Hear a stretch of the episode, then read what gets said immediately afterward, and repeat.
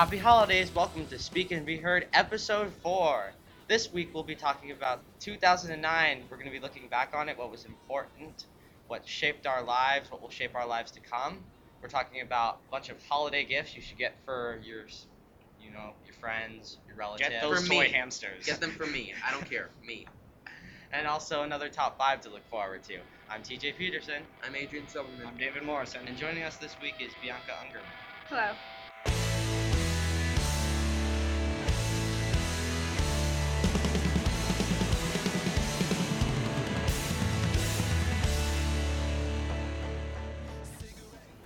2009 obviously had a lot of significant events. We lost a lot of big celebrity figures.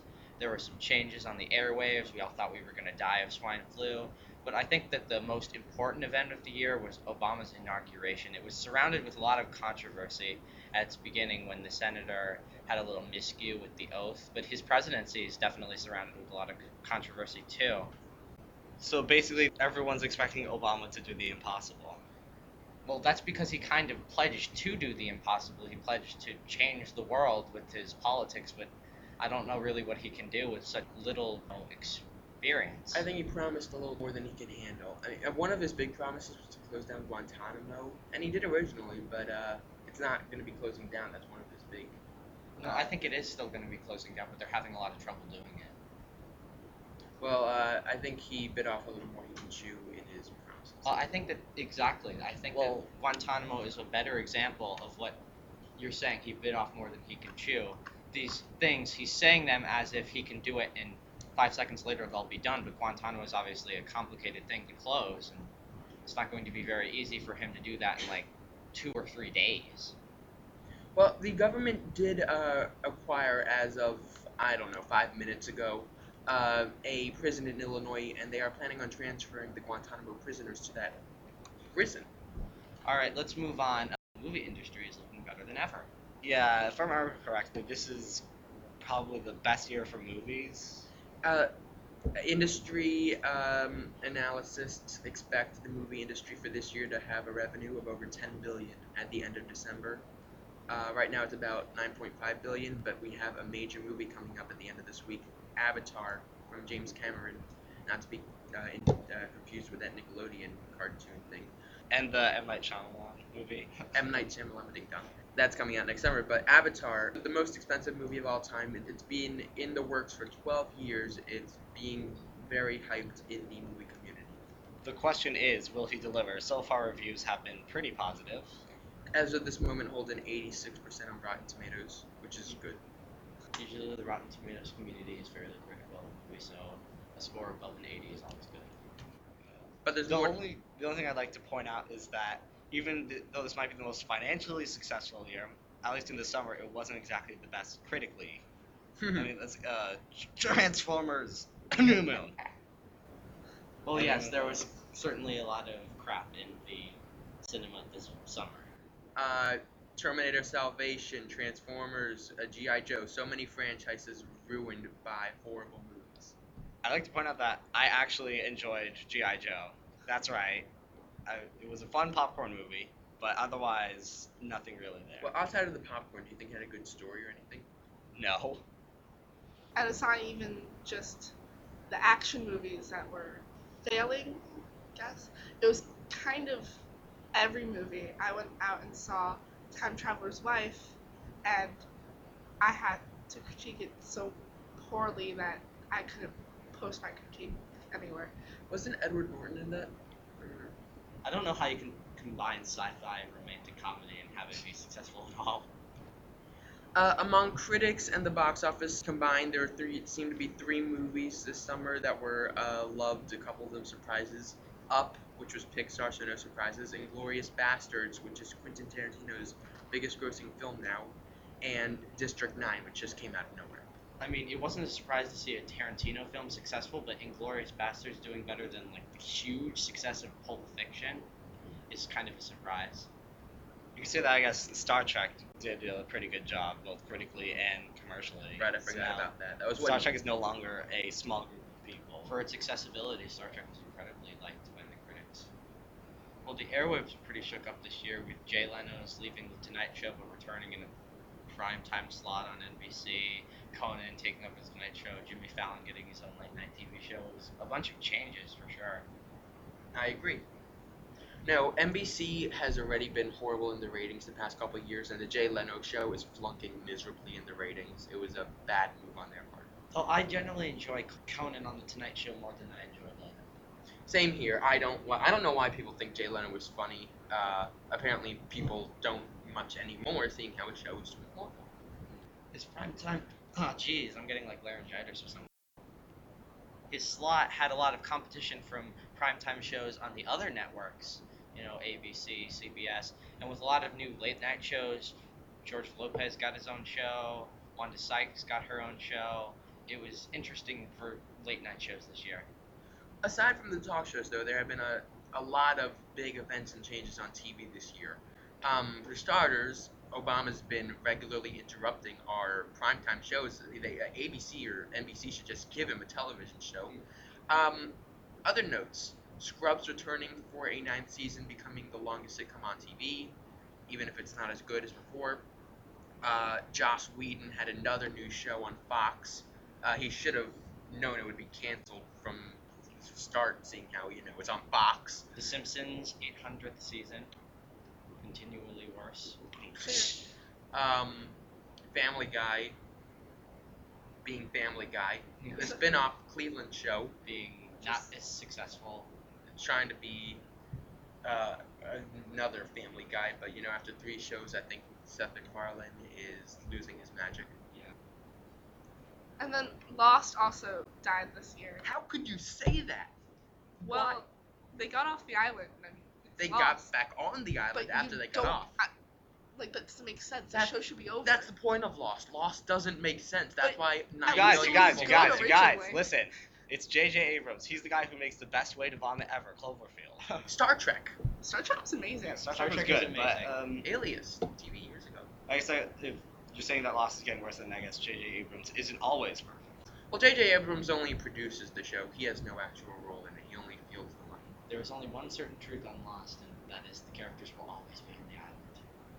Except for The ones who die on the island. They will either die or they will be on the island forever. Okay, let's move on to the next overall. One of the big topics this year in our entertainment industry was the deaths of a lot of really important entertainment figures like Michael Jackson, who obviously had the best selling record of all time, or Farrah Fawcett, who starred in many movies in the 70s and the 80s, and Billy Mays, TV personality. It was a very tragic year for celebrity deaths. There, there was that one week over the summer though where you, you mentioned them. We had Fawcett, Mays, uh, Jackson. We also had McMahon. They all died within a week of each other. That was probably one of the biggest weeks of celebrity deaths ever. it hit the entertainment community pretty hard, seeing that these were very, very important people in their respective industries. McMahon, a classic late night personality. Obviously, Michael Jackson sold millions and millions of records, and Billy Mays was at the height of his meme popularity. I still used to see his commercials on TV. yeah, I've seen new ones. What's up with that? Um, They brought him back from the dead. they're probably using those special effects from the new Avatar movie to uh, recreate him digitally. And, and another death that we um, uh, have not mentioned yet Patrick Swayze also fell to, I believe it was cancer. Yeah. We also had the death of Tiger Woods' career. I had to say it. Okay. I had to say And that is the first Tiger Woods joke of this episode. Keep Of company. Well, speaking of death and imminent paranoia, swine flu. I I remember when it all started back in April. I remember watching the news. Analysts expect that we can have over 3 million deaths by the end of the year worldwide. Well, nice to see that panned out, didn't it? Well, I'd like to point out that last episode we did an in-depth coverage of swine flu, but in there I made a little mistake. I said that regardless of whether you do the regular injection or the nasal spray, it's the same, but it's not. Nasal spray is for kids. You don't have a choice. Go figure. Swine flu for kids. What's that? I've just been informed with very few words that we're actually combining this broadcast with the 2009 Speakees. Woo! Yay! Yeah, everyone applaud. I'm gonna try. No, no, we got. All right, this year What we got the a- speakies? The Speakees. I I thought you'd never ask. Well, the Speakies are Speak and Be Heard's annual award show, They're first annual award show, and we'll probably never have it They're- again. they have the same prestige but uselessness as a Grammy Award. You can always call yourself a Speaky winning or nominated person, but it doesn't mean anything. All right, we got a big cast of winners this year. Let's get right to it. These awards are for the best of this year, 2009. All right, first award for biggest pandemic, Kanye West jokes. The best TV show, Real Mistresses of Tiger Woods. And you thought I was going to say Mad Men. Best movie, Up. Best directing, J.J. Abrams for Star Trek. Best score, Tiger Woods. Heyo. Most explosions, Michael Bay, Transformers Revenge of the Fallen. Worst movie, New Moon. Best off the cuff rant, Christian Bale. Best onomatopoeia, Black Eyed Peas. Best horror film, New York Stock Exchange. Best comedy channel, Fox News. Best sound effects, who else? Speak and be heard.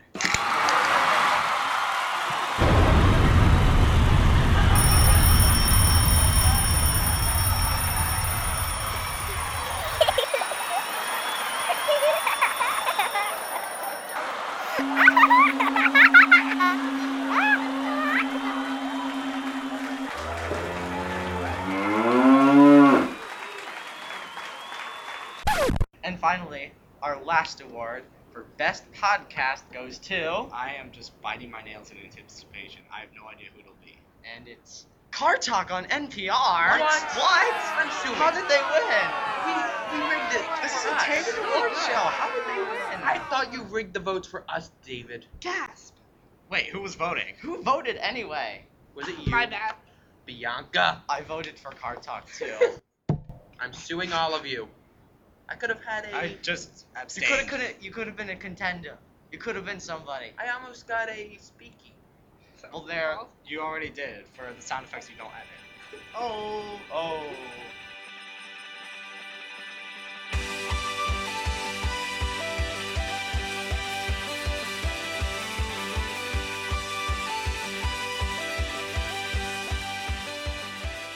Need to find a holiday gift for that special someone? Hope we're not available? Well, you're in luck because on this episode, Speak and Be Heard will be discussing the top holiday gifts to get for your special someone. For the record, I don't actually own my gift. For the record, I got my gift for free. Well, it doesn't matter because we have the gifts and we are going to be discussing them. So, David, why don't we get started with um, uh, Call of Duty Modern Warfare 2? So unless you've been living under an N64 for the past few years, you would know that the Call of Duty series has been loved by many gamers for its excellent first-person shooting in the World War II setting. But then in 2007, developer Infinity Ward shocked everyone by releasing Call of Duty 4 Modern Warfare. As the game's name implies, it took place in modern times. Good graphics, great gameplay, and a, a multiplayer mode that is addicting and ripped off by everyone else nowadays helped to make this game loved by everyone and a massive seller. After the series went back to World War II, we are now here this year with Call of Duty Modern Warfare 2. It's pretty easy to argue that this is the most anticipated game of 2009. The game is divided into three parts. You have your campaign, multiplayer, and a new mode called Special Ops, which is essentially a cooperative campaign. The campaign is more or less what you expect after playing Modern Warfare. It plays out like a big budget action movie, but this time with a lot more variety in where you are and what things you do. You have snowmobile chases, you're in a town in Brazil, you're underwater for a very short time where you don't actually do much. You're even in space. Some people may actually be wondering, what's the story like? If you listen to the com chatter enough, you'll notice that there is a bit of a story that continues from the first game, where you have Russian ultranationalists wanting revenge on the death of their leader, which happened in the first game. But really, it's too much like your average action movie. So pretty implausible, crazy things going on. There'll be a few moments that you'll be rolling your eyes at or going, "Holy God, that's amazing!" Also, the campaign is a bit short by video game standards. But it's such an adrenaline rush that you probably won't care anyway. Alright, so now we know about single player, David. Tell us about the multiplayer. Why, I'd be delighted to talk to you about multiplayer. Multiplayer in the first Modern Warfare arguably set a trend for current first person shooters as far as the way multiplayer works. And the way it worked was that you would have your usual death matches, capture the flags, and all that. But the thing is, you would have RPG style leveling up, where as you gained ranks, you would get new weapons and abilities. Well, Modern Warfare 2 is the same, but more of it with a few minor cosmetic improvements and changes.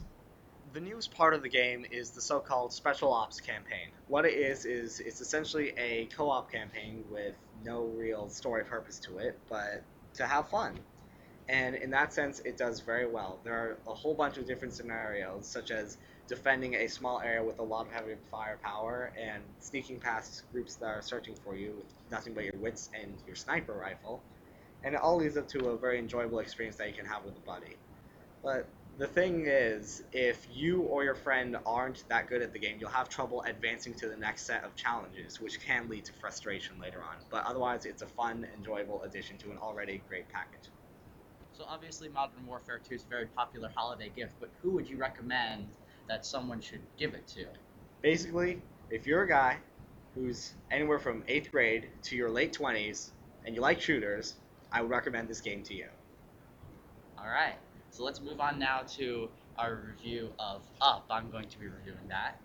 So when Up came out in mid 2009, it was a very, very, very successful movie, both critically and commercially. So seeing it as one of the most um, uh, desired Christmas gifts on the market is not really a surprise. It made 293 million dollars in the United States and over 500 million worldwide, and a lot of people thought it was the movie of the year.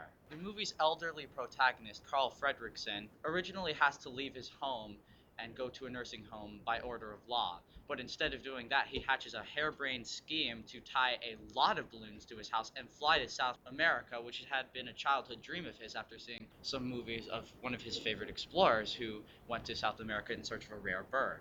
But his scheme gets caught up when a Boy Scout visits his porch and forgets to leave before he ties all the balloons to his house, so he actually has to come along with Carl predictably, they come across a crazy cast of characters, and in some wild scenarios, they end up learning a thing or two.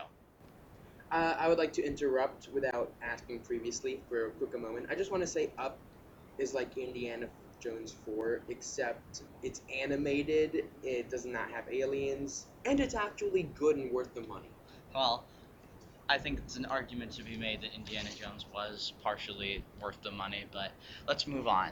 So this DVD comes along with two mini films. The first mini film, what Pixar likes to do is they like to show like a five minute film that has no dialogue, and this one was called Partly Cloudy, and it comes along with another one which stars the talking dog in the movie Doug in it's appropriately titled Doug's Special Mission.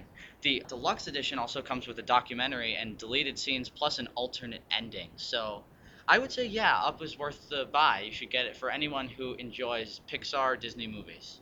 Or you can go all out if you have a Blu-ray player and get the four disc package that has the movie, all those special features mentioned before, a DVD, and a digital copy. But obviously only if you got Blu-ray, which I'm sure it looks great on.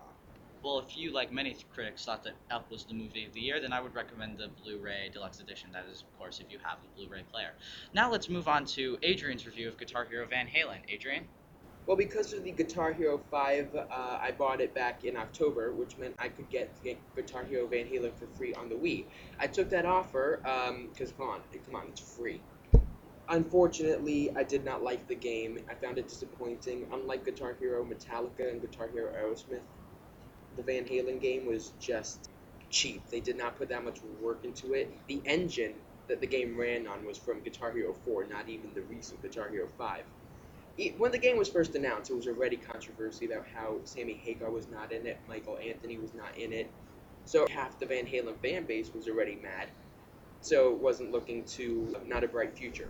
Oh, there's only 25 Van Halen songs on it, uh, and the rest of the songs were picked by Wolfgang Van Halen, who replaced Mike Anthony as the bassist. And these choices were pretty random, weren't they? I mean, Wolfgang picked songs by Blink 182, Third Eye Blind, and he put that Stacy's Mom song by Fountains of Wayne that was popular in the 90s. Exactly. There is no relation between the Van Halen songs and the non Van Halen songs on, on this game. I mean, what they did for Metallica is Metallica released an album full of covers and they put all of those songs in the game by the original artist. Van Halen has been known to do a lot of covers. You Really Got Me by the Kinks, for example. I mean, they've been able to put other Kinks songs in Guitar Hero games, so there's not an excuse of the impossibility to get those songs. So why didn't they just put in the songs that Van Halen covered?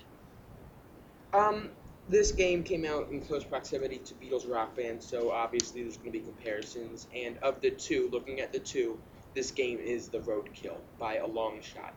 This game was a cheap effort, not much time was put into it. The engine, graphics, everything is at least one year old. I would not recommend this game for the full store price. If you can find it cheaper, possibly used, go for it. But for the, I think the sixty dollars they're charging for it new, no way. Who would you say is more valuable to, a Van Halen fan or a Guitar Hero fan? definitely Van Halen fan. I mean, if you are a Van Halen fan, you are going to love rocking out to the Eddie Van Halen solos. If you're not a Van Halen fan, you might not appreciate this game that much. So that wraps up our holiday gift segment. David, turn off the mic. I'm going to kill TJ. All right, moving on before I die, the top five.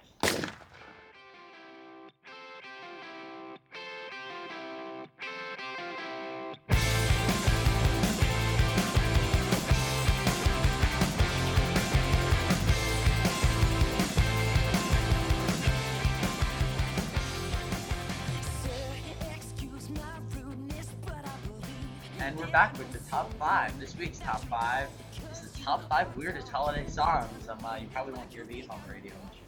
We're doing this because we have to give you a top five as a gift from us to you. All right. Number five, I saw Daddy discussing a domestic partnership with Santa Claus. Number four, Grandma got run over by a reindeer and she's suing. Number three, the economically adjusted five and a half days of Christmas. Number two, Rip Off, the Blue Toad Radio. And number one, all I want for Christmas is a government bailout. Well, David, you just take it, take it, take it. Well, that does it for this week's episode of Speaking to Be Heard. I'm TJ Peterson. I'm David Morrison. I'm Adrian Silverman. See you next year. She thinks I'm much too thin. She asks me if I'm sick. What's a girl to do with friends like this? Of course, Speaking to Be Heard couldn't be the awesome monstrosity that it is without our awesome music, so we'd like to thank the artists for not suing us for using their songs. The intro song was Art Arsenal by Apple Drive-In. The transition between the intro and the year in review for 2009 was Third Eye Blind's Don't Believe a Word. The transition from the main segment of 2009 in review to our holiday gift segment was Make Light by Passion Pit transition from our holiday gift segment to our top five, which you gotta believe by the Rocket Summer. And finally, ending the episode was Jack's mannequin with Holiday from